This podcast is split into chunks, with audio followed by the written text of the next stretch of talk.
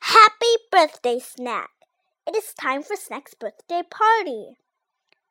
Do you have the balloons? asks Bonk. Yes, I have the balloons, says Uzzle.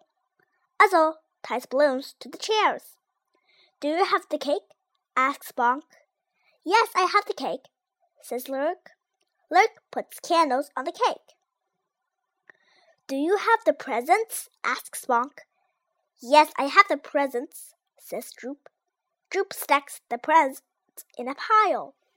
We are ready for the party, says Bonk. But what did you bring? asks Lurk. You will see, says Bonk. Bonk goes next door. Then he comes back to the party. He does not have balloons. He does not have cake. He does not have presents. He has Snag. Happy birthday, Snag.